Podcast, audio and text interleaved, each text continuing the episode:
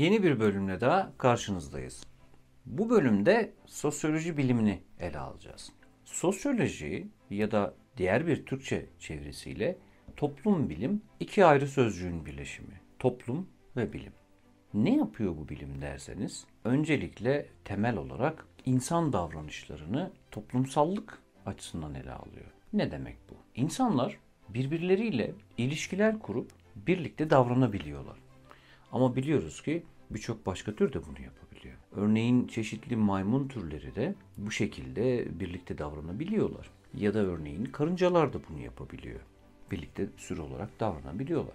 Biz de bunu yapabiliyoruz. Yaptığımız şey nasıl bir şey derseniz, yaptığımız şey tek tek örneğin Fırat, Ali, Veli varken bizler aynı zamanda bir toplum oluşturacak şekilde bir arada da yaşıyoruz ve ama organize oluyoruz. Nasıl bir şey bu organize olmak? Sanki daha büyük bir bütünlükmüşüz gibi bu bütünlüğün parçaları olarak hareket etmeyi deniyoruz. Dolayısıyla insanlar toplum dediğimiz şeyi oluştururken e, birbirleriyle ilişkiler kuruyorlar ve sanki daha büyük bir organizmanın parçalarıymış gibi birlikte hareket ediyorlar. Birlikte hareket edebilmemiz için bazı ilkelere ve kurallara ihtiyacımız var. Ve zaman içerisinde de bunları icat etmişiz ve e, birlikte davranabilmemiz için dolayısıyla önümüze bazı ilkeler koymuşuz ve bu ilkelere göre davranacağız demişiz. Bu ilkeler ama toplumdan topluma ve çağdan çağa değişebiliyor. İşte sosyoloji çok temel düzeyde söyleyecek olursak insanın davranışlarını toplumsallık açısından e, inceliyor. Bizim birlikte hareket etme tarzlarımız zaman içerisinde gelenekselleşebiliyor ve daha kalıcı haller edinebiliyor. Gelenekselleşip kalıcı hale gelmeye başladığında biz bunları artık kurum diyoruz. Ama kurumdan kastettiğimiz bir takım binalar değiller. Belirli ilkeler etrafında organize olma tarzlarımız ve bunların ortaya çıkardığı yapılar kastediliyor. Ne gibi kurumlar var mesela? Mesela evlilik dediğimiz şey de aslında bir kurum.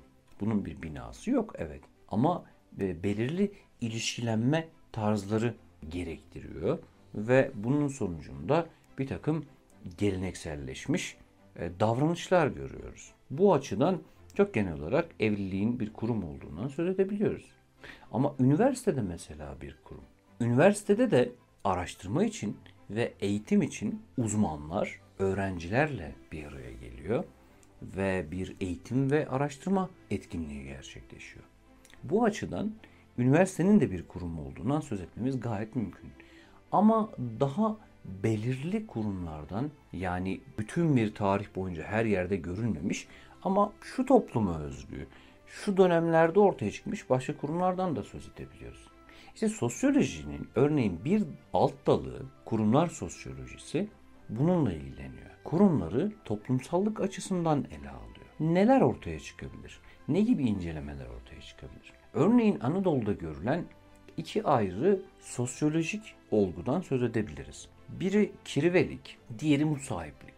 Kirvelik genellikle Doğu ve Güneydoğu Anadolu'da görülen Müslüman ailelerle gayrimüslim aileler arasında gerçekleşen bazı ilişkileri düzenliyor. Bu ilişkiler birbirlerine destek olma ve sahip çıkma etrafında şekilleniyor. Ve örneğin biz Doğu ve Güneydoğu Anadolu'dan bize kalan bir takım sözlü anlatılarda kirveliğin nasıl bir şey olduğunu anlayacağımız bazı verilerle karşılaşıyoruz ve bunları inceleyebiliriz. Neyi kastediyoruz? Örneğin kirvelik söz konusu olduğunda kirve ailelerin çocuklarının birbirleriyle genellikle evlenmelerine izin verilmediğini görüyoruz. Ama çeşitli türkülere konu olmuş. Bu mesele e, aynı zamanda birbirleriyle kavuşamayan aşıkların hikayelerini de bize anlatıyor. Bu açıdan örneğin bu türküleri sosyolojik bir bakış açısından yani sosyolojinin bakış açısından ele almak gayet mümkün. Yine bir diğer sosyolojik olgudan yani musahiplikten söz etmemiz de mümkün. Musahiplik bir Alevilik içerisinde gelişmiş bir kurum. Musahipler birbirlerine farklı iki ailenin bir araya gelmesiyle musahip adını alıyor. Ve bunun özel bir ritüeli var. Bunun detayına girmeyeceğiz. Ama ne oluyor derseniz bu iki aile bir ömür boyunca ve hatta sonraki kuşaklara da devredecek şekilde birbirleriyle bir çeşit sahiplik ilişkisi kuruyorlar. Musahip e, isminin bir kökeni de buradan geliyor. Bu ailelerin bireyleri ne zaman bir şeye ihtiyacı olsa diğer aileden bir yardım talep edebiliyor. Yani iki aile sanki bir aileymiş gibi davranabiliyor. Şimdi bu bir örneğin kurum ve bu kurumu sosyolojinin bakış açısından incelemek mümkün. Sosyoloji mesela bunu yapabiliyor. Ama bunun dışında başka bir sürü daha alt dalı var sosyolojinin. Örneğin siyaset sosyolojisi şöyle bir soruyla ortaya çıkabiliyor. E, siyasal İslam Türkiye'de hangi koşullarda ortaya çıktı ve hangi sosyolojik toplum bilimsel temellerle ele alınıp açıklanması gerekiyor. Bunun üzerine gidebiliyor örneğin sosyoloji. Ya da bir diğer alt dalı kent sosyolojisi, kent yaşamını inceleyebiliyor. Hangi bakış açısından? Sosyolojinin bakış açısından yani toplumsallık açısından. Neden önemli? Bu, bu son örneği kastediyoruz. Kent sosyolojisi bu bakımdan neden önemli? Çünkü kentler dediğimiz çok büyük insan topluluklarının bir arada yaşadığı yani milyonlarca insanın bir arada yaşadığı bu birimler çok yeniler.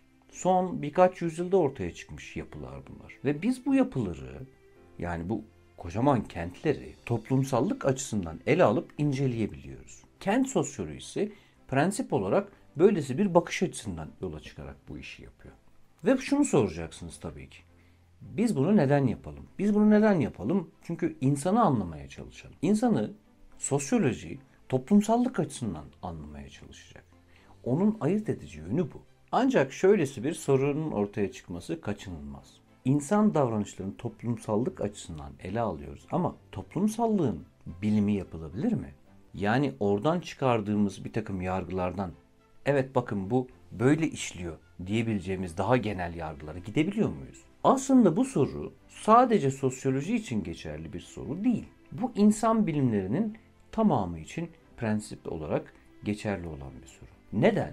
Çünkü biz insanı incelemeye çalıştığımızda bizim de içerisine dahil olduğumuz bir bütünlüğü anlamaya çalışıyoruz. Ve dolayısıyla biz sanki aynadan kendimizi izliyor gibiyiz. Yani incelemeye çalıştığımız şeyin bir parçasıyız aynı zamanda. Diğer bir deyişle bu denklemin bir parçasıyız aynı zamanda biz. Bu bakımdan biz kendimizi anlamaya çalıştığımızda yani insanı anlamaya çalıştığımızda ve bunun bilimini yapmaya çalıştığımızda her zaman için böyle bir soruyla karşı karşıya kalacağız. İnsanın bilimi yapılabilir mi? Çünkü biz de onun bir parçasıyız. Ve biz kendimize dair bir bilgi edindiğimizde bu bilgi bizi sonraki aşamada nereye götürecek öngöremeyebiliriz. Bu bakımdan bu soru yani toplumsallığın bilimi yapılabilir mi? Ve genel olarak insanın bilimi yapılabilir mi sorusu bizim karşımızda ciddi bir sorun olarak duruyor. Sadece sosyoloji özgü bir sorun değil. Bunu tekrarlayalım. Neden böyle bir soru var? Çünkü bu örneğin bir taraftan bizi özgürlük meselesiyle ilgili tekrar düşünmek zorunda bırakıyor. Diyelim ki insana dair zaman içerisinde şöyle bazı bilgiler edindik. Herkesin ömrünün şu döneminde yaşadığı şöyle bir depresyon olduğunu anladık. Bu bilgi bizim bireysel olarak benim, Fırat'ın, Ali'nin, Mehmet'in, Ayşe'nin kendi yaşamımızı düşünmemiz açısından yeni bir bakış açısı getirecek. Ama bu çok iyi bir getiri olmayabilir. Çünkü bizi şu gerçekle belki yüzleştirecek.